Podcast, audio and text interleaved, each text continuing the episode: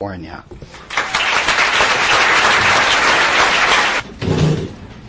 You two behave. Hi, everybody. My name's Larry Thomas, and I'm an alcoholic. Is there anybody we haven't thanked here? Okay. If you're feeling suicidal, get a hold of Dean later. He'll read you the rest of the report. And that ought to about finish the deal for you. You, you know.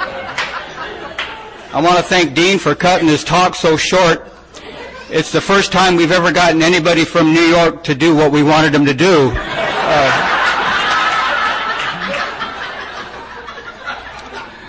I, uh, I'm glad to be here. I'm glad to be out of my room. Uh, I, uh, I want to thank my lovely wife for putting up with me for a couple days here and uh, joining me on this trip. I want to thank, uh, maybe there is some more people to thank. I said, let me get out my list here, you know, and, uh, you know, uh, Kevin for picking us up, uh, and uh, certainly I want to thank Chris and Debbie for hosting us this weekend and bringing us into their home, so I didn't have to stay at this dingy dorm you got here. So, but uh, not that it was a bad dorm, but um, I tell you, you can always tell if AA is working in someone's home by the smile on the child's face. And I met their kid, Davis, and I tell you, that kid beams. I tell you, it, it was a happy experience for me. I, I, got to talk to somebody who understands me. um, I uh, just, uh, you know, busy little head, and uh, we damn near didn't make it across the border. You know, uh, Kevin picked us up, and that scared him off. You know, and uh, and uh, and so the the guy at the border says, you know, we had to show him our passports, and he says, "Where are you from?" You know, and we Los Angeles. He says, "What's your nature of business?" And Kevin says, Well, he's friends of mine. And the guy says, Well, where did you meet him? And Kevin says, Well, we've just known him a while. And the guy says, Well, how did you meet him? You know? And Kevin looks at me like, What do I tell him? You know what I mean? I says, Just tell him where we're going. Goof, you're running into my time, you know? And, uh, and he says, well, we're going to an AA conference and, and he's our speaker. And he goes, oh, he says, uh, what are you bringing over? And I go, I got my wife, you know. And he said, no, he says, what are you bringing here? And I, I said, well, my experience, for God's sake, you know. And all right, get through here, you know. But uh, I, am really glad to be here with you guys. I tell you, uh, when I sat in uh, Peter and Debbie's meeting this afternoon at three o'clock, I knew I was in the midst of a loving God. No safer place to be if you be alcoholic. You want to hear God, you want to be with God, you want to feel God. You put me in a meeting of Alcoholics Anonymous where they're talking about the solution. And there is not a finer place for me to be. I tell you, I, uh, my sponsor tells me that I'm living proof that a man can stay sober for a little over 28 years and not amount to a damn thing. So, uh, so I am. I got a busy head. I really do. I got a head that loves to chat. You know, there is no problem too small to baffle the mind of this alcoholic. You know, and I just love to think. You know, I, I and I love to. You know, I give it away all day, and then at night I just see how he did with everything. You know what I mean? And I love to worry because it makes me feel like I've got something to live for. you know. And uh, you know, we were uh, we were over at Debbie and Chris's, and uh, that storm hit. You know, that always worries me. You know, and uh, it hit real hard, and I and we're down in the basement. Thank you for that. You know? but no, they got a beautiful room down there, and every now and then they come by and look through the hole. You know.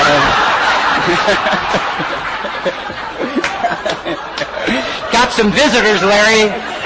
Kevin wants to take you to Dermeton, you know. Uh, yeah, yeah, you know. So, uh, beautiful home. We had a great time. And so that rain hits, and I start, you know, Jesus, what's all this thunder and stuff, you know? And then I, you know, I start worrying, you know. And I start thinking about my house. And I started thinking, you know, if you had a swimming pool, you know, where does that water go? You know, and what happens if that swimming pool, yeah, what happens if that swimming pool cracks? You know, where does that water go? Does it flood into my neighbor's house and get her all wild-eyed about me again, you know, or does it go underneath the house and is it going underneath the pool? Is it going to crack that pool? Where's that water going, you know? Now I don't own a pool, you know. I was thinking about getting one, you know, but I'll think about it some more for God's sakes, you know. So uh, I've got that busy head, and, and I got the type of uh, uh, I'm geared this way that no matter how tired I am, uh, the more my head wants to chat. You know, I'm thinking I could wear it out. You know, two o'clock in the morning, boy, that old head. Hey, Larry, let's chat. I know you're in there. You know, let's talk about when you were a baby and bring you right up to date for God's sake. You know. I, you know, and the frustrating part about that is we just did it the night before, you know. You don't care, you know. Come on, man, we're taking you through it again, you know. And uh, come, you know, I uh, I've had a great family. I, uh, you know, uh, I was. Um, I'm, I'm a loser. Is what I am, you know. There's no excuse for me being here. Uh, I mean, really, I am a loser. I'm a hostile loser. And when you're a loser like me, when you're growing up, physically, uh, people are always bringing people to your side to compare you to. You know, why don't you be like Bobby? He seems to be doing good. You know, and and I was like that in high school. You know, I'm goofy little freshman. You know, and I got uh, nailed in high school for being drunk. And I'm in the principal's office with my dad, and my dad looks up at the side of the of the gym in the in the room in the principal's office, and he sees this picture of Coy, old number seven star quarterback. And the old man gives me the nudge. Jesus, jackass, why don't you try to be like Coy? You know? Look at him, man. Star quarterback, you know? And I said, all right, I'll give it a shot. You know? The next year I'm being arrested for being drunk on campus and loaded on barbiturates and I stole the janitor's cart and I drove it through the library door, you know. I had to get that book back, you know. And so, you know, me and my dad and my probation officer are sitting in the principal's office, you know, and probation officer looks on the wall and he sees a star quarterback. He says, Jesus, Larry, he says, why don't you try to be like Coy? You know, that guy seems to be doing pretty good. And I says, all right, I'll give it a shot. My junior year, my big sister starts dating some guy and she brings him over. It's old number seven right there, on, you know right on my couch, you know. My mom comes running over in her moo you know, why don't you try to be like Coy for God's sakes, you know? And I said, all right, I'll give it a shot, you know. My senior year, I'm in the Torrance jail getting ready to do 90 days. And the newspaper comes sliding through there and it says that, oh, oh makes all pro CIF, you know. And I said, my God, I want to be like that guy, you know. And lo and behold, what happens, I'm five years sober in A&A and I'm, and uh, you know, they're, they're saying what goes around comes around, right? And I'm in my little plumbing truck, you know, and and uh, I've got the window rolled up. Well, actually, it's cardboard. you know, things things are going good for me, you know, and. Uh, and it's pretty vogue in LA that on every street corner they've got these guys selling oranges or peanuts, or they have this cardboard sign that says "I'll work for food," like you don't. You know what I mean? And uh, I don't know, you know. And I look like a guy that needs help. You know, I've got, everybody's giving me pamphlets about Jesus and Jehovah and all these J guys coming to town and I, I better go see them, you know what I mean? And I'm sitting in my plumbing truck, you know, and I, and I lock eyes with this guy and I go, oh, shit. You know? I got two bucks and he ain't getting it, you know? I, he's over there holding this sign and he, looks at me and he comes running over and he sticks his head through my truck and he goes, Larry, Larry Thomas. And I go, Coy. It's all, Go out for a long one, you son of a bitch, you know, what, you know. I said, my God, I thought this guy had it made, you know what I mean? And then it dawned on me that if there was any real justice here in AA, that maybe old Dean could write this guy a letter saying, why can't you be like Larry? You know what I mean?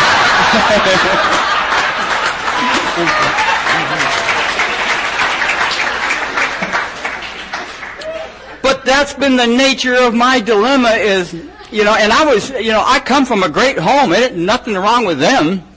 Uh, I was born in Detroit. I was a little little city off there, Pontiac, in St. Joseph Hospital. And we got some refugees from there too, you know, and uh, and uh, and uh, my mom said we, you know, we moved around a lot, you know, and I understand that because they weren't together a lot. My mom's a little Scandinavian lady, and uh, we moved out to L.A. after a while. Um, when I was about four years old, and they put me in a little foster home. And my mom's a neat Scandinavian lady, you know, and uh, my mom was always eating diet pills and running around the house, you know, around four o'clock in the morning, you know, sorting out nuts and bolts in the garage all night, you know. Raking the neighbor's yard around three o'clock in the morning. Hey, you better go get the rake, eh? You know, and uh, just a busy lady, and she loved to eat that speed and make Afghans. And so, you know. Everything in the house had a fresh Afghan on it, you know. Chairs had Afghans, couches had Afghans. My dad's golf clubs had little poodle heads, you know. If there was any animals, they had a fresh vest on, you know. And and the house was small, and you can hear her in the next room just just going to town, you know. And uh, and no matter what time you got up, she was up doing shit, you know, cleaning stuff with your toothbrush, you know, and just a busy lady, you know, and and and she she had a lot of hobbies. Sometimes do them all at the same time, you know. And I had no idea it was my first tweaker I'd ever seen, you know. And she loved to eat that speed and and go down. And she used to love to make these big jigsaw puzzles. These 30 million piece jigsaw puzzles, you know, of the Mojave Desert, you know. To be a beige night tonight, Sonny, you know. I mean. And, she'd run down to Save-On and get her a carton of Raleigh cigarettes because she saved the coupons on the back to buy more yarn. It was a hideous cycle she was caught up in, man, you know. And she would come home and put her one and only moo on she had for 45 years, you know. Put this stinky peroxide on her hair, you know. Eat some more speed start making this big jigsaw puzzle, and if she got a piece that didn't fit, well, she had a big pair of toenail clippers, and she just snipped the shit out of that, you know, wedged that baby right in there, you know.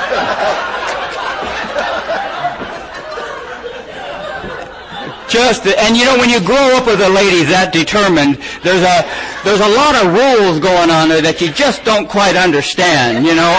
A, lot of mom laws going on, you know. Don't play in the gutter, you're gonna get polio. You know that for a fact, huh, Mom? You know, you got a lot of gimps running. I mean, you know, you know that, you know. And the other one was burnt food is good for your gums. Well, yeah, you know, she'd get three things going, something catch on fire, you know. I'm getting ready to go to school. She slides this plate of fire under there, you know. I'm looking at it at four in the morning, you know, and I make a mad, uh, you know, she, don't you make, don't you give me that face, you son of a, you know, that burnt food is good for your gums, you know. Now she don't have a tooth in her head. God damn it. You know? So, I didn't want to stick around the house that much, you know? I mean, whatever I could to get out of that house, I was all for. I was into staying at your house, playing Little League, playing midnight football, doing anything, you know what I mean? Now my dad was a happy drunk. My dad was a happy singing the blues, Nat King Cole, Bobby Darin drunk. He just loved to drink and sneak into his own damn house. It was an amazing thing, you know. And, and he's coming through my bedroom window. He got these big refinery boots, sneaking in there, got that boot stepping on my chest around three in the morning, you know. And I grabbed that boot one night. I says, Dad, I says, why don't you have Mom make you a set of keys for God's sake, you know? I mean, she's up anyway, you know. I can hear the Hoover going now, Dad, you know oh, shut up, and you know, and and my dad wanted nothing but the best for me. Now let me tell you, I, I, I, I, I loved my dad, and I still love my mom, but there was so much confusion between them that I did, I couldn't trust them. And I was afraid to, and I, and I wanted to please them. But there were so many things that I, I wanted to ask them, but I was so confused, and I felt ashamed for being confused, you see. And one thing about my mom, make, make no mistake about this. I knew my mom loved me at an early age. I, I, no, no, no. I am not lacking love. But it's because they love me that drove me mad. It's because they love me that I knew I didn't have the power to stop drinking. I would love to say, oh, we love you, and you stop for their love. That drove me absolutely nuts. And I never want to forget what it's like to be a young man. 17, 18, 19 years old, something like that. And I'm put away for a small period of time and I come out of there. And I'm supposed to be home and I don't come home. I don't come home for two or three days, but when I do show up, I don't show up at home. No, I show up on an April morning with the rain hitting me at my mom's place of business. I'm in the parking lot of a dry cleaners with all my drunken mud on, and my mom's from about here to the back of that wall. And I'm staring at her in that rain. And the only thought I have is she better have a buck. She better have a buck. And I walk through that rain, and I go into that lady's place of business. And one more time I startle her with my presence, which would be an ongoing thing. And I ask her for that buck. And she breaks out that little Woolworth wallet of hers. And a picture of me falls out when I'm about eight years old, the only decent picture she ever had of me when I'm on a Little League team. And she gives me that one dollar and then two dollars, and I take that money and I run off to Wilmington where I'm going to die.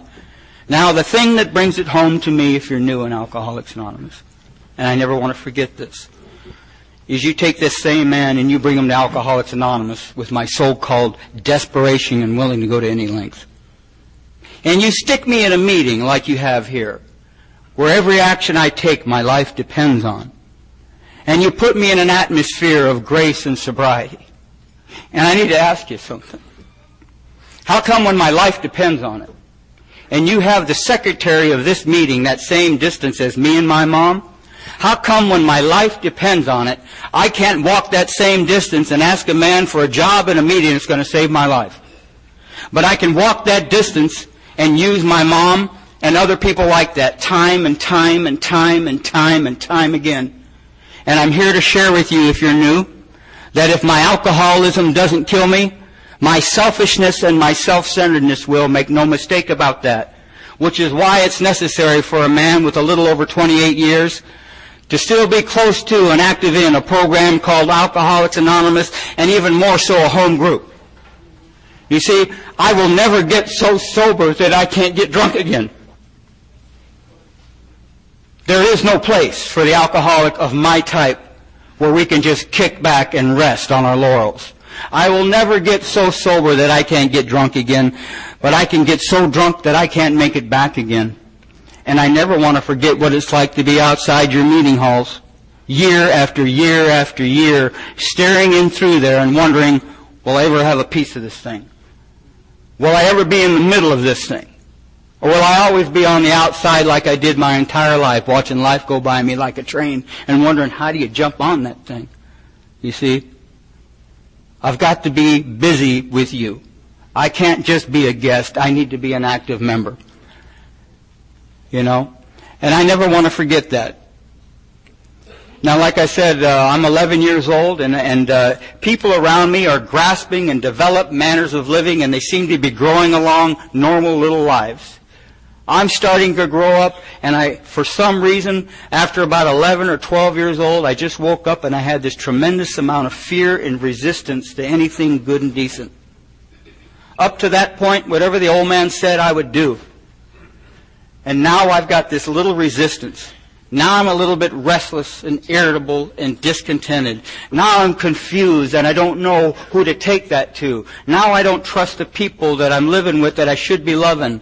And why am I not grateful for everything that I, that I have in that little home? Why, why am I always full of this little restlessness and irritable and feeling discontent? Why is there this confusion about me? And everybody seems to be doing things on the norm, and, and I can I can do the physical things that everybody are doing, but there seems to be some unfinished business on the inside, and I don't know what that is. And at about 11 years old, there was four of us, and I took a shot of Four Rose whiskey, and the business was settled. It took away the confusion, it took away the doubt, and it evened out the playing field for the first time in my life and the simple satisfactions that kids were getting out of doing good and having good grades and hitting home runs, I got that same satisfaction out of three fingers of Four Rose whiskey.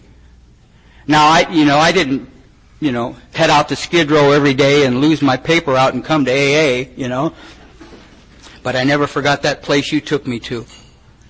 I never laughed so hard in my life. I never threw up so much in my life. I got dizzy. I, I, I was going after my first Latin woman to get a kiss from her, and it was my aunt. you know, and, you know that makes old Uncle Jack a little nervous to have you around. You know, where is he? You know, and uh, all I knew is that I visited a place that I knew whenever I would be restless or irritable or discontented, or in my in my uh, my life, would have to face any form of responsibility, that always made me thirsty. I knew that I could run off into the old man's garage and find some Thunderbird. I knew he had that Santa Fe port in there. And I chased it. I chased it as often as a little kid would get. And by the time I got into high school, I'm about 13 years old or something like that, and I'm spending more time outside than I am supposed to be doing. And I run across these guys in a garage and they're, and they're working on a dragster. And I hear the laughter and I hear these guys laughing and working with tools and starting up this engine that just was so loud it quieted my head. And I started hanging around this garage and I started chasing tools for these guys and they were giving me sips off their beer and after a while they took me to the races with them and I would be part of their pit crew, and I would get them tires and stuff like that. And I felt a part of this little clan of guys, you know. And my dad started seeing me make this right turn, and, and I know that, you know, he wanted me to go to school and stuff like that, and I become preoccupied with these guys. And by the time I'm a freshman in high school, kids are going to their lockers to get their books, and I'm going to my lockers to take some barbiturates to take away the shakes that I'm having and I start dating this little Mexican girl, and uh, and she had some brothers, and her brothers like cars, and over in California they like lowered cars. They used to lower their Chevys down to the ground, you right? Get their hair up real big like a Bakersfield tumbleweed, you know. Drive around, listen to the Four Tops, the Temptations, the O'Jays, Marvin Gaye. God, I loved it, man. I was in my plumbing truck the other day and the four tops came out. I just started sinking in my damn truck, man. I loved it, man. I had these white t-shirts and black khaki pants that came up to here. Women were telling me that men who are well endowed had big feet. I had a pair of 15-inch shoes. I was riding around in. Got my big hair and my big feet and my big frown, wondering what the hell are you looking at, you know? Somebody tripped over my foot tonight and I felt proud. Let me move that thing for you, ma'am, you know. Oh, I loved it, man. I loved it. I had a little Mexican girlfriend. Her hair was all big. She used to curl her hair with these soup cans and the noodles were stuck in there, you know. We'd drive around with our frowns wondering what the hell is everybody looking at, you know. Oh, I loved it. Drive into the Jack in the Box, you know, and she says, uh, drive into the Jack in the Box and talk to the puppet, Weddle. You know, I can't see the puppet, you know. Drive up there and give me a hamburger, man. You know, I drive, I'm loaded on that 151 rum, you know, so I'm, I'm hearing about five puppets, you know. I'm trying to look for that menu. I drive into the Jack in the Box, you know, and I run over the damn puppet. His head's hanging down like that, you know. He's still yelling at me, can I have your order, please? You know, the, the cops come, they throw me on the hood of the car, they shatter my hair all over the place, you know. I don't drive till I'm 30. Big deal. Let Rudy drive. And there's nothing like riding shotgun. Let Rudy drive all night.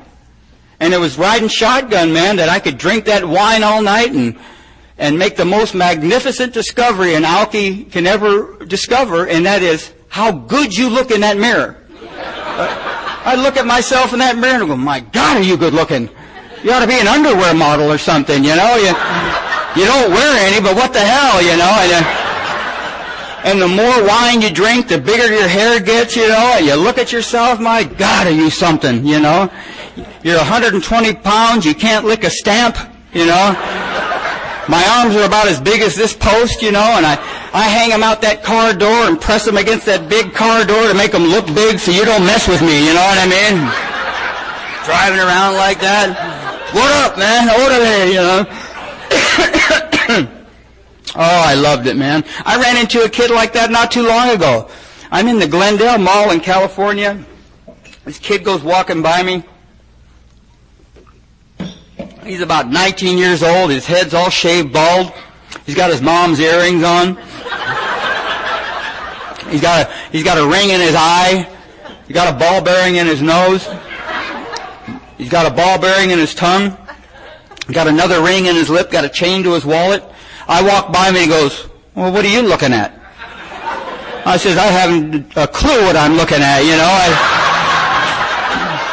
I wanted to squirt him with some WD-40 to make sure he keeps moving on, you know what I mean? Get out of here, you little, you know, and uh, you ever see those big holes they put in their ears, you know? just so you don't lose them, you can just hook your finger in there, you know? I think they ought to make rims for those, you know what I mean? They put some spinners in there, you know? Put a clock in there, I don't care, you know? So uh, me and the kids started talking and laughing, and, and now I sponsor them. And uh, What do you want me to do? I said, well, why don't you unlock yourself for God's sake, you know? Well, I go to these darn meetings and I feel so different. Really? I said, maybe you're the only one locked up in a chain link fence. How about that, you know? I had some guy come up to me today. Some guy had a suit on and some big earrings on. He says, boy, these suits aren't made for men to wear. I says, I know, but those earrings are. You know, what the hell is coming on here, you know? Oh, I loved it, man. I loved it, man. Nothing about driving around like that, seeing yourself in that mirror. You got 40 pounds of puke on your chest, you know? And that's when I start feeling like I need to go dancing, you know? Let's go find that salsa queen, you know? Oh, I loved it. Loved every bit about it, man. Around 1969, a bunch of us start, uh, start going different places, some to Vietnam and some different places. And I thought I'd take my buddy and uh, come out to Detroit and find my roots. And I wound up in Phoenix. And, uh, and I'm over there off of North Central and Roosevelt at the Apache Hotel. It's about six floors up. Everybody has a bathroom. It's down the hall.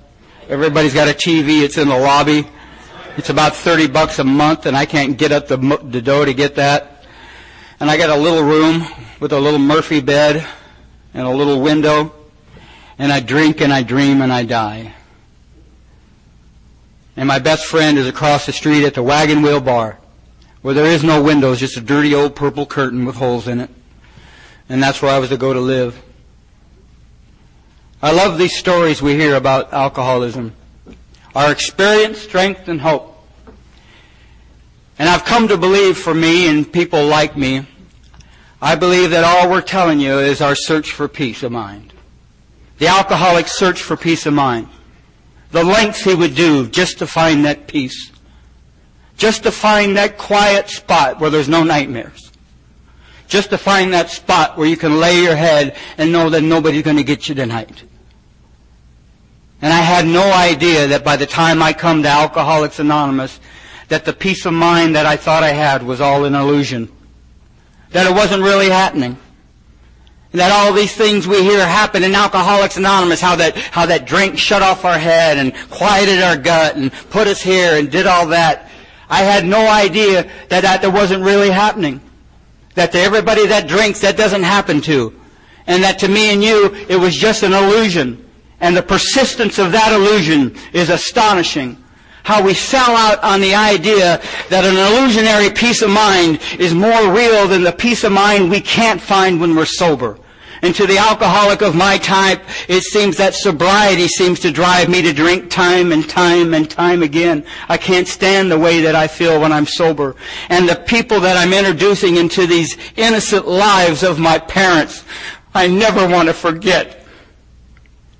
These people were dangerous, dangerously naive to what goes on in that world. They were just hard-working people.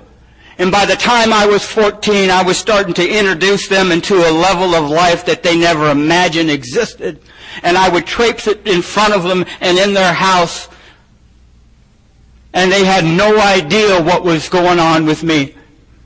That I would introduce them into a life that they couldn't imagine was really out there and the filth and the disgust and the perversion and the sickness that I would traipse across them trying to convince them that everything's all right. And then the thoughts that had to be going through their head as I see Chris and Debbie looking at their child, what in God's name is going on? And that the, my alcoholic life become the normal one. It was one that I was selling out every time I could just for one more shot of that peace of mind that I thought I was getting. And I'm over in Phoenix and I'm over at the Don Hotel. And I don't know what I'm going to do for work or anything, so I go down to the Wagon Wheel Bar and I meet a guy named Ernie. Ernie's from Tennessee. Ernie says, I know what we're going to do with you, Larry. Show up here tomorrow. He says, I got a guy that's a plumber. He'll help us out. And I showed up the next morning and I met this plumber and he says, yeah, I'll put you to work. And he stuck me underneath the house. He says, you stay under there. All I want you to do is hang copper all day. And he gave me a transistor radio. And he left me. And he says, I'll come back in nine hours and get you. And I'm under there and I got this transistor radio. I got a pint of Kessler's. I got this stray cat staring at me over there. And it dawned on me, man, I'm on top of the world. I got a maid under here, man. I got a transistor. I got a pint. I got a pet. You know, I, all I got to do is bang on this pipe every now and then and let them think I'm busy, you know. I said, man, I need some hot bourbon. Started drinking that bourbon. Nine hours later, they're dragging me out from underneath that house. It seemed I got drunk and busted up through the floor, robbed that lady of her money and her jewelry. They're dragging me out. This cat comes running out with a bunch of necklaces, you know. Fired me from that job. Come back there a couple days later, talk to Ernie again. Ernie says, I know what we're going to do, Larry. He says, not too far from here is a horse track. He says, we're going to get you down to 95 pounds. You're going to be a jockey. And I was excited. I thought we were going to start working out and stuff. And he gave me a bag of speed. And I looked at him, no, man, I don't do that. I've just been drinking and doing heroin, minding my own, you know, business, you know. I, I don't need any hep, you know what I mean? No, no, no, I just want you to take this stuff and two months later I'll come weigh you in, you know.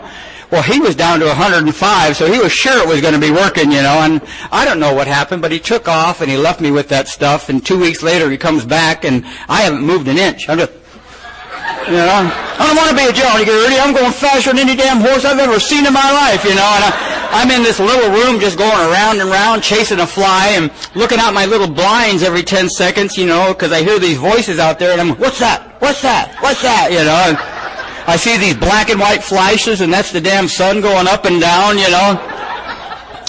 Worst 16 days of my life, you know. So we come back and uh, I got another job with another plumber and I worked for the guy for an hour and a half and uh, find out that he was younger than me, and I'm not working for a kid. So I did what any honorable man would do. I faked a knee injury, went down to the county hospital, and uh, they gave me a prescription for Percodan. And the doctor left, uh, gave me a, he left a box of prescription pads, and he took off. And I knew he didn't want to use them anymore, you know. Uh, don't waste it. There's kids starving in Europe, you know, and uh, you know. So uh, I borrowed some, and uh, and I started writing prescriptions. And me and Ernie at the bar, we met these guys in Tucson, California, and I started writing prescriptions to these guys, these little Mexican doctors, and just writing prescriptions for Seconal and Nembutal and Tuinal, you name it all. I wrote it all. I just, you know, damn near took it all too, you know. And I, after about nine months, you know, uh, you know, they caught up with me. And when you're loaded on whiskey and barbiturates, there's no freeway chase. You know, there he goes down to 17. You know, none of that happens. You know, it's just a matter of the sheriff coming into the old Busy Bee Hotel, going, "There he is under there." You know. Uh, so they uh, they convicted me and put me away in a little place, and I'm no big time convict. You know? I'm just a little loser and they locked me up for a small period of time and I got out there and I 1974 I come back to California and I go to the city hall and I register there and they put me on antabuse and I'm on two months of antabuse and uh, I go through some agency and I, I don't have a driver's license so I'm taking buses everywhere and hitchhiking and stuff and I finally get a job as a laborer. I admit tell you I am a guy who doesn't suffer from people giving me breaks. People have been giving me breaks my entire life, and one of them was the guy that I resented, and that was my dad. Now, my dad was a refiner. My dad had a, a, miraculous thing about him, a characteristic that I don't have. He used to be able to start things and finish them. Called a hard worker? Not me. I'm an alcoholic. And I also have another problem. I have a five inch belt of lazy ass that straps around here where, you know, the only thing I think about when I get up is when's my nap? You know? And, uh, and so I went, and my dad went out on the limb. His, his best friend, his, our neighbor, was in charge of the fire department of this refinery. And my dad went over there and talked to him and said, why don't you give the kid a chance? And the guy put his name on an application. And all I was going to do was uh, be a laborer in a refinery and shovel stuff. And I was supposed to show up. And I showed up three hours early, and the you know the refinery uh, window was closed. So I went to a a little league field, and I went into a dugout. And an hour went by, and two hours went by, and at about the third hour, I slipped into a place between maniacal and hysterical. The cord was plugged. I went into a, a catatonic state, and my paranoia was so bad that I was locked into hallucinations. And I'm two months without drinking and having anything in me. And I don't know what's going on. And people tell me that somebody called the paramedics. And this time I know I pulled the ain't no coming back because I'm in a place that I've never imagined that I would ever get out of. And it was so frightening that they took me to the Harbor General Hospital. They looked at my jacket and they looked at some of the things that was going on in my life and they said, I think we need to take you to a state hospital for you to be observed for 30 or 60 days, son and they took me to the state hospital, and a year later I came out totally observed. and they gave me my medication, and they gave me things that took care of some of these problems. But I tell you what, you can't medicate away. This time it's going to be different. My friends, I'm an alcoholic. I'm the type of alcoholic that the memory of my last drunk, no matter how bad, does not have sufficient force to keep me sober. I'm the type of alcoholic that every time I drink, I can look and I get sober. I can look over the 20 years of drinking and I can see every face of every person that I ran over and used and abused. I'm the type of alcoholic that every time I'm sober, I can see the physical things going on with this young body. I can see the things that are happening to me and the way that I look and the sores and the stuff that's going on with me. I can see all that. I'm the type of alcoholic that I know the threats of the institutions that lie ahead of me if I'm caught one more time. Yet I'm an alcoholic. And the longer I stay sober, the memory of my last drunk is pushed aside, and all that knowledge of those things are pushed aside for this idea that maybe this time it's going to be different. And it doesn't come to me in those words. It comes into me, screw it. I can't handle it no more. I'm not drinking now, and people around me are telling me, Larry, if you stop drinking, everything will be all right. And I stop drinking, and I'm not all right. And I get a little bit restless, and I get a little bit irritated, and I get so tense, and I come to these meetings, and I see these guys with these ties on, and they say stuff like, 30 days ago, I was on the streets of Los Angeles. Now I'm the president of the Bank of America. Thank you. You know, I go, my God, I came in with that guy. I am the type of alcoholic that that book talks about. That after days, weeks, or months of sobriety, the thought will come that I've got to drink again.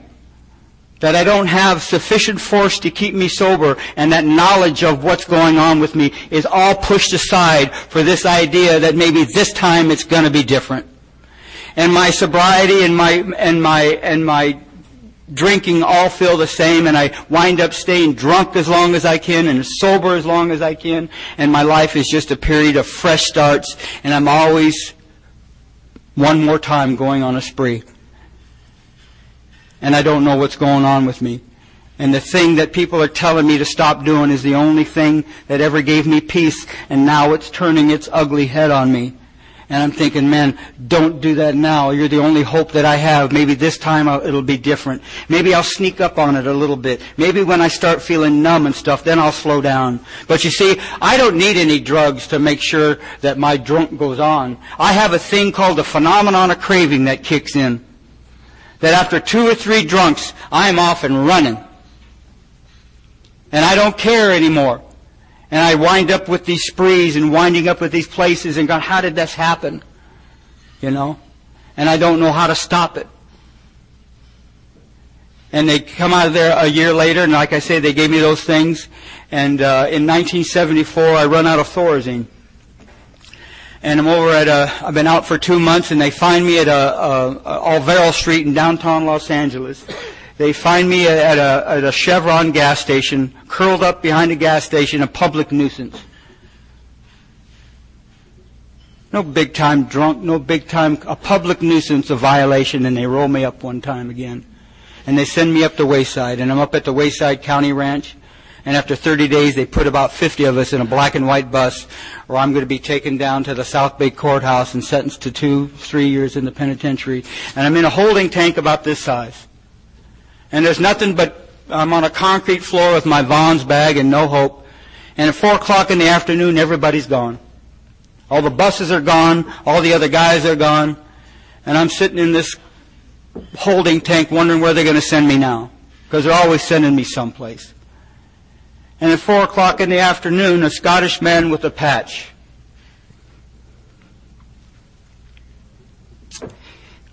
rolled open a, a green door and he says, "Aye lad." He says, "My name is." Le-. He says, "My name is Alex." He says, "Are you Larry Thomas?" And I said, "Yes, sir, I am."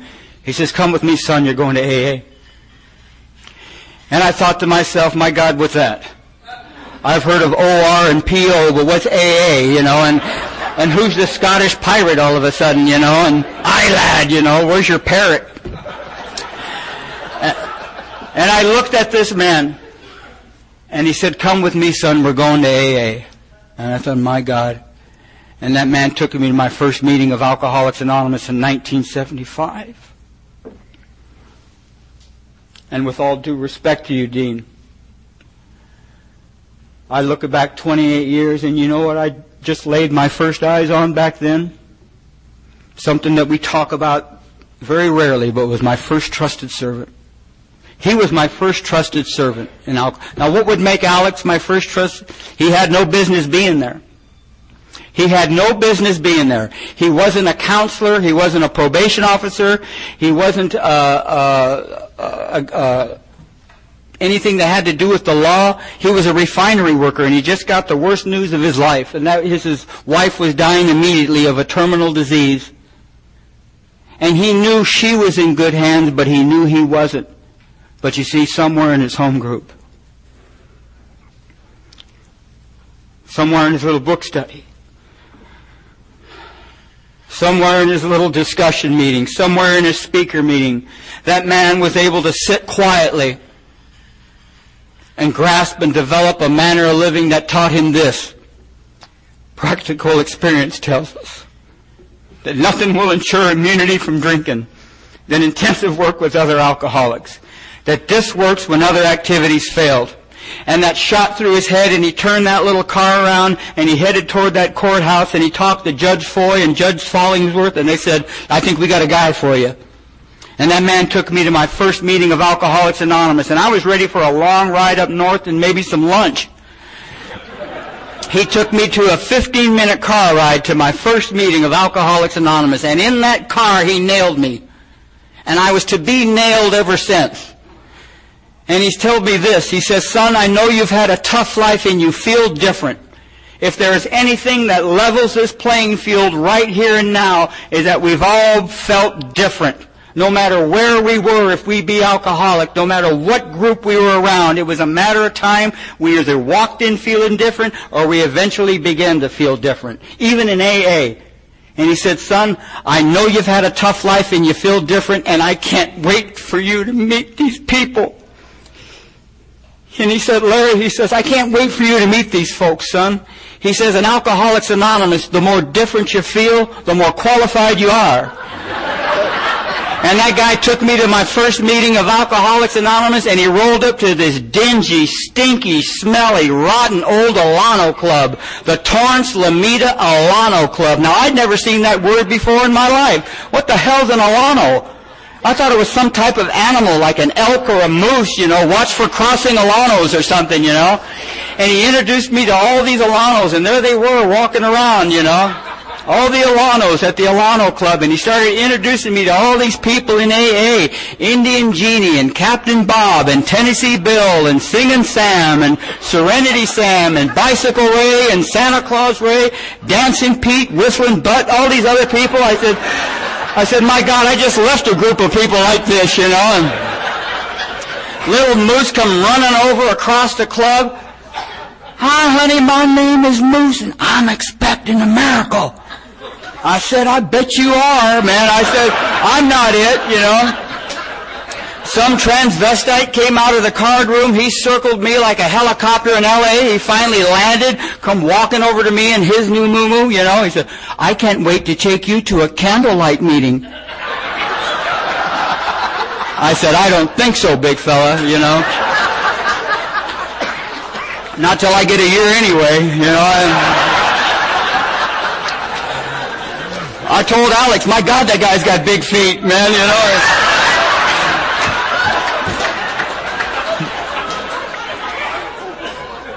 And from 1975 to 1982, I came in and out of Alcoholics Anonymous, which was the biggest lie that I've ever told myself.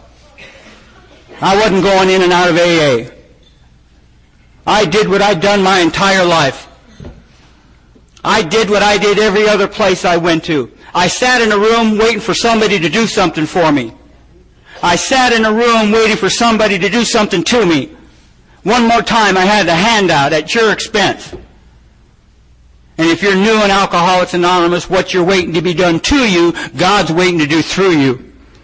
And the only thing that I can promise you if you're new is to be prepared to be divinely inconvenienced for the rest of your damn life, you know? Because there ain't nothing about anything that's going to be to your liking that's worth any hoot anyway, you know what I mean?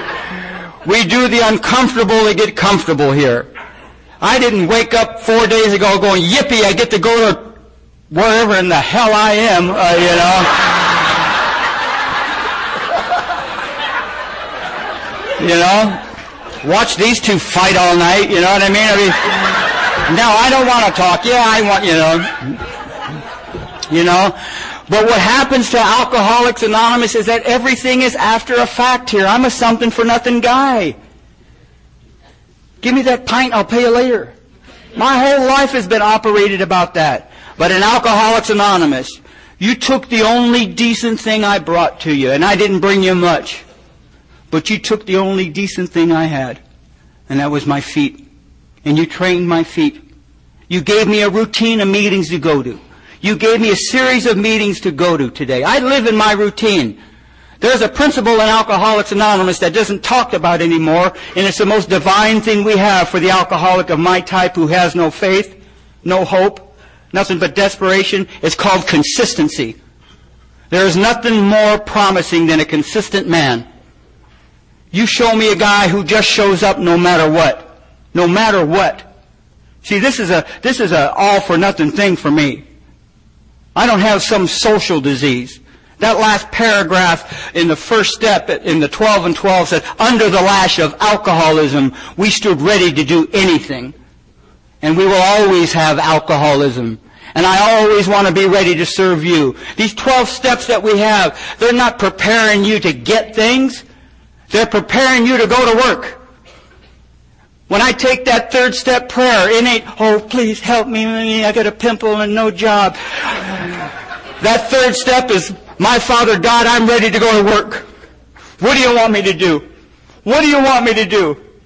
Not that. You have something else. You know what I mean?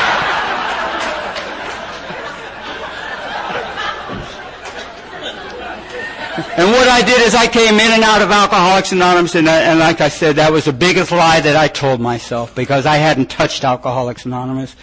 And more important, I haven't touched the people. I keep that safe distance of misery for myself. And May 2nd, 1982, I'm running around Skid Row over there in Wilmington, which ain't new. That's where I'm hoping I would die. I kept coming to. And on May 2nd, 82, I'm looking in this Woolworth window, and there's nothing but 120 pounds of filth, and he's sober. He's got my hair down to my shoulder. I've got my drinking mud on, and I'm just gazing with my yellow eyes and my pitiful uselessness. And I looked into this reflection, and I hadn't done that in a long, long time. And I said, My God, whatever happened to my dreams? And I did what I always did when I wind up like that. I panhandled some money and I called Alcoholics Anonymous. From 1975 to 1982, every time I called Alcoholics Anonymous, somebody from central office would come and get me. And they were always clean and they were sharp. That's why I'm wearing a tie tonight. Because you folks taught me how to get. You taught me to have respect for the thing that's saving my life. And that if I take the things in Alcoholics Anonymous and bring them into my home and my personal life, that great things will happen to guys like me. My sponsor told me, Larry, seek ye first the kingdom, son. And I didn't know what Papa was talking about. He'd always tell me, seek ye first the kingdom. And it took me a long time to realize what he was talking about. Put everything into your sobriety, Larry, and let the rest of your life take care of itself. Make your primary purpose this way of life and become useful to this thing. And the rest of your life will take care of itself. You see that guy standing in that dry cleaners. You see that kid standing in that dry cleaners, using his mom time and time and time again. I'm here to share with you, if you're new, as a result of the sixth and seventh step and strong sponsorship, that if you can find the key, and you can find that thing that keeps you from being useful to us, you will find the key to life you find that thing that keeps you from serving us at any level, you will find the key to life. Those two guys and that man on the bed, they are sharing their experience, strength, and hope. And do you think they're telling that guy on the bed, looks like you gotta do some more overtime? Looks like you need to go get some collagen. No, that's not what they were about. See, I came here and I would come to these meetings and I would see guys like me and they would come and get sober and they would get jobs and they would get apartments and they would get cars and they would get people to dance with. And to the untrained eye, it looks like the treatment for alcoholism is normal living. And nothing could be further from the truth. You don't have to come here to get those things. It just takes hard work and good fortune. But the key to my solution to my illness and my spiritual malady will always be the perpetuation of this gift. Me, you, and that book. Me, you, and that book, and carrying this message to the alcoholic who still suffers. The most beautiful story in that book is Bill. How he's laying out in that Towns Hospital, and that guy comes and visits him, and he talks about a couple things that he needs him to do, and he talks about his defects of character and some of his wrongs, and they did some things in that bed, and then Bill had this experience that we all know about. And you know what his first reaction to that experience was? I gotta spread, I gotta talk to another alcoholic. His first thought, you know what my first thought would have been? I gotta get out of this hospital. You know what I mean? But let me ask you this. What type of experience would it be for an alcoholic of my type that didn't include carrying the message? What type of experience would that be that didn't include perpetuating. What would that be? I, at five years sober, it finally hit me.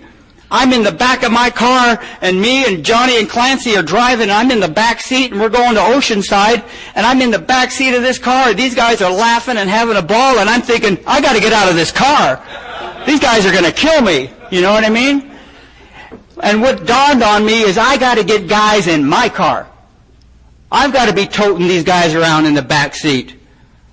I talked in Wisconsin not too long ago, and this lady says, "How do you how do you shut the voices off in your head?" I said, "Put two live ones in your car." You know what I mean? You don't got to worry about a thing, man. You, you know. But like I said, every time I called you Alcoholics Anonymous, you people were, would always come and get me, and you were clean and you were sharp. And you asked the only thing, "Are you ready to go to meeting, lad?" and I would come to your meetings. And on May 2nd, 1982, I checked into that mission and I made a call. I sang for my beans and I let them save me. And I made that call and who did I get? I got this Montana cowboy who'd been coming and getting me for years every time I called him, Don. Don Adamson. I love that man so much. I finally called Don and I said, Don, this is Larry. I'm down at the mission. I'm ready to come back to Alcoholics Anonymous. Would you come and get me? And he told me the most profound thing I've ever heard in my life. He said, no. He says, you know where we are. You know what we got. Why don't you get your rusty rear down here yourself? I'm tired of chasing after you. And he hung up. And I thought, my God, whatever happened to that AA love? You know, I, I just heard it. And for the first time in my life, it was up to me to come to you. It was no longer necessary for the good people of Alcoholics Anonymous to be inconvenienced by my nonsense. And I was alone in this little water heater room over behind this little building, and I conceded to my innermost self that I was an alcoholic. I knew that there wouldn't be a thing in the world to keep me from drinking again. That there was nothing to stop me from drinking again, and I knew I was going to drink again, and I was as scared as I could be. And I was so scared and so afraid and I knew right down to my toes that I didn't have anything within my grasp or knowledge that would keep me from going after that mad drunk again. And I was frightened out of my mind and I ran from Wilmington to Torrance with my poopy pants and no hope, waddled up to this Alano club and every step of the way my head saying, you ain't gonna make it. You ain't gonna last a day. You're a loser. You've been here before. These people don't want you. You ain't to make it. And I shut that head off because I could, couldn't wait to see that Montana cowboy. And I walked into that Alano club and I waddled up to that guy and I asked him something I never asked a man in Alcoholics Anonymous. Timmy, I said, Don, would you be my sponsor? And that guy lit up like a chandelier for five minutes and then he lit into me for 20 minutes, man. Just, you know, gave me the wood, you know. And then he gave me the sponsor Declaration of Independence. And he told me this. He says, you make the effort, I make the effort. You don't make the effort, leave me alone, kid. I've got guys that want to stay sober. And that man was my sponsor for two years, and I loved him, and I love him today, and I love him good. And at two years sober, I started becoming somebody. Everybody was telling me where I used to be and what I'm like now, and I've decided I need no further work necessary. My ego, my personal ambitions, my what I want to be, my who I should be, my what I gotta have, and my ego took over. And I'm running my own life. And at two years sober, a man came down to this club and told me what I was. He says, you're an AA pimp. You're a loser, Larry. You'll always be a loser. He says, there's a triangle in Alcoholics Anonymous, son. I hope you find it. And I followed that man. I followed that man to something that I hold dearly to me today. It's called a home group. I was never a part of a home group. And in that home group, I found my loving God. In that home group, I was able to recreate the atmosphere that was created to me. You new people wonder why we have all these jobs and meetings. Why do we set up the chairs? And why do we have people putting out the literature? And why do we have people making the coffee? And it's simply this. So that when you're ready to come to our meetings of Alcoholics Anonymous, we've created the only atmosphere known to mankind where a guy can sit and listen. And if he can identify to the alcoholic who is sharing, he will hear the sweet voice of a loving God for the first time in his life, and it'll come in the form of identification. And he'll think to himself, by golly, that's me. That's me. And the secrets of your life will be an open book. And then you'll meet people, as that guy talked, Eddie Rickenbacker, about all the people on that shipwreck and how we're all on this raft trying to survive That it ain't about color and money, property and prestige. It's about what we can do for our common welfare to keep this place open and alive and enthusiastic for that next gal and that next guy that comes through here. That's why I have a job in my home group. Not so that I could come out to Detroit and tell you. So that I can recreate that atmosphere that people did for me when I was new and I was able to say, you know what, maybe I can do it here. Maybe I can do it here. And I found in that loving home group of mine my, my God. I found this God that I've been running from my entire life because he killed my little brother at six and I figured, what kind of God creates you and kills you? And so I've turned myself off to any type of talk of God. And I found my loving God as I look out among you today. I don't ever need to get any bigger than my home group. My home group has the power to keep my ego small enough to be useful to you, and that's all I need to be. To be useful to you is my primary purpose. When I become too big for my home group of Alcoholics Anonymous, I will become useless.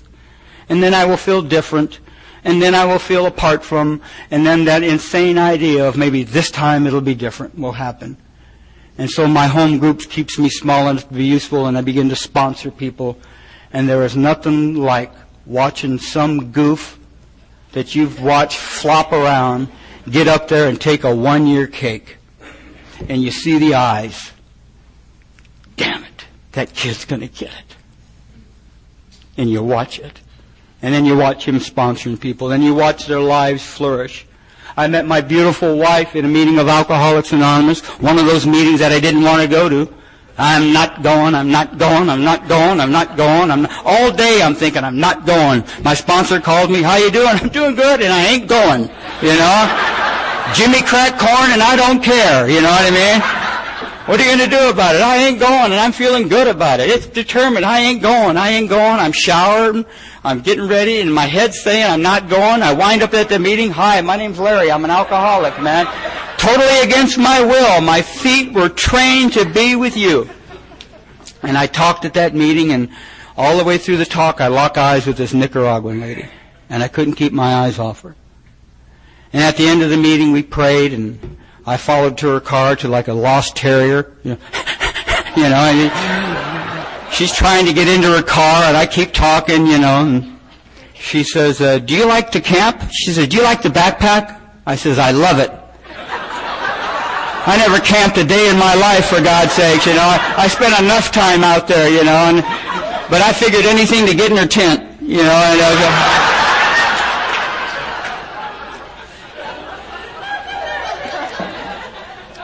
I know I'm running a little long and we want to get to the dance. And I want to wrap it up because it's been a long night. But I tell you, I live and breathe with the hopes that I can see that lady one more time.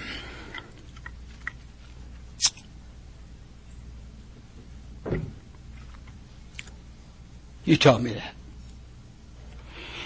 You taught me that if I respect this thing that's saving my life, that one of these days I'm going to respect the boss that's signing my check. You taught me that if I have respect for the ladies and the, and the youngsters here in Alcoholics Anonymous, that one of these days I'm going to be able to teach a lady respect. And there will be no demanding. I won't have to yell and beat them around to prove my bravado and my, and my strength. And I don't have to validate my manhood by being a goof.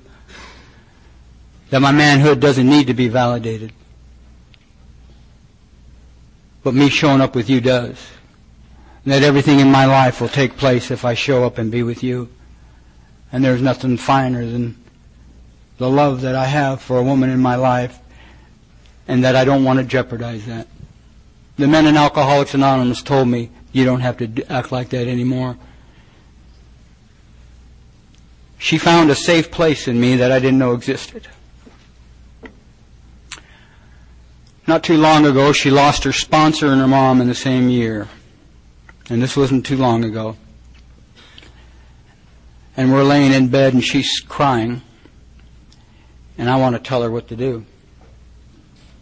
I want to tell her how to handle it. I want to tell her what to read, what to do. And because of sponsorship, you know what you men told me? Why don't you give her a shoulder to cry on with no advice? She don't need your advice. She just needs a safe place to mourn. Can she find that within you? And I'm here to thank you for that because she found it. She found it right here. She found it on this shoulder that used to have needles stuck in it. She found it right here. She found it because I kept up and showing a big you. She found it because I was able to go through an inventory and get rid of some of these ghosts. And she found it even more so because I was willing to go and make amends to the people that I love so much that I was so afraid that I ran away from it and that was my mother and father. And to make amends to these two people. To make amends to that old man that I couldn't stand because I felt so guilty. And for that guy to become my best friend. To watch that man whittle and die with cancer and him knowing that me and Rosie were taking care of him to go over and see that man, and every time I would see him, I would kiss him on the forehead. And every time I would leave, I would kiss him on the forehead and tell him, Daddy, I love you. Now, where would I get that from? I got this in rooms of meetings of Alcoholics Anonymous where day after day, week after week, at the end of the meeting, we hold hands that day after day and week after week, people were sponsoring or taking cakes and, and we're hugging and kissing and we're talking about love all the time and men are hugging men. And when it come time to show that man some affection, I could do it without feeling weird because I've been doing it with you for so many years. And I was able to kiss that man and tell him that I love him, go fill out his bills, and I go in there and dad had passed. And I was able to kiss him and close his eyes and thank him so much for allowing me the privilege of being his son. So many things were obligations. And isn't it amazing how we cross that invisible line and these obligations become privileges? I am not here because of my blessings. And I have been blessed like we all have been blessed. But I don't want to be one of these guys that hangs himself with his great blessings and forgets to come back to the people that blessed him when no one else would.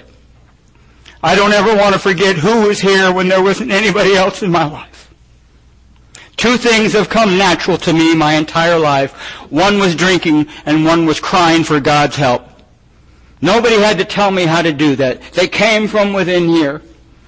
And because of a program called Alcoholics Anonymous, I don't have to live like an animal no more. That I can proudly say, by God's grace, I am sober by a miracle called Alcoholics Anonymous. And just what is God's grace?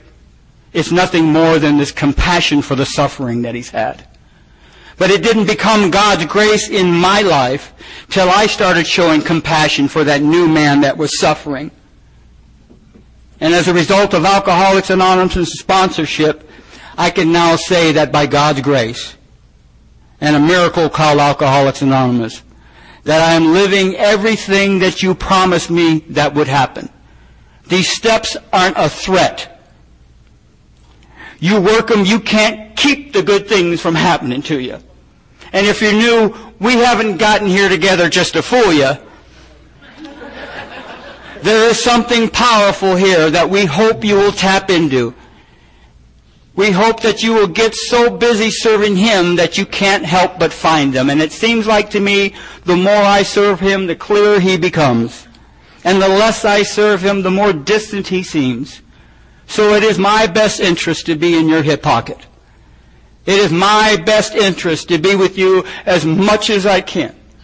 Because that peace of mind that I have today is not an illusion. That peace of mind that I have today is a byproduct of a thing called Alcoholics Anonymous and its people. And I'm a stickler for evidence. And I never had a God. But I need to ask you this if you're new. Look around you. Look around you tonight.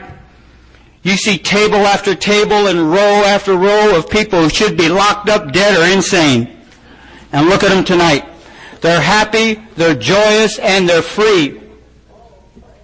And I don't need to see him. I don't need to hold his hand. I don't need to figure out what he looks like. All I need to do is keep coming back and playing in the evidence all night long. Thank you.